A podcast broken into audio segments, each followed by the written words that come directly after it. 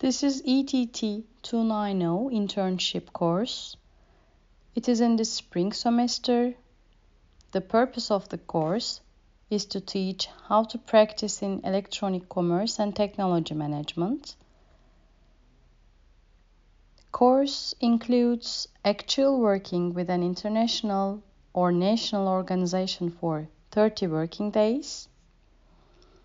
The learning outcomes of the course are to understand the modern electronic trade systems and the forces and trends that influence these systems through technological, organizational, social, and managerial perspectives, to list the names and functions of latest IT systems, to understand the process of designing, developing, and deploying electronic trade systems established according to the specific needs of companies, to design and analyze the components of an IT system specifically built to solve a given problem, to know the essential components of IT systems, to understand the methods used to deploy IT systems to balance the factors related to the organization, technology, and management, and finally, analyze problems,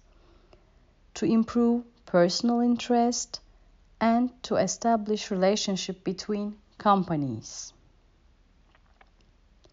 The course includes orientation training, workplace observation, actual working 30 days, workplace analyses, such as SWOT analysis, approval internship reports by the employer, employees evaluation report, and the completion of internship report.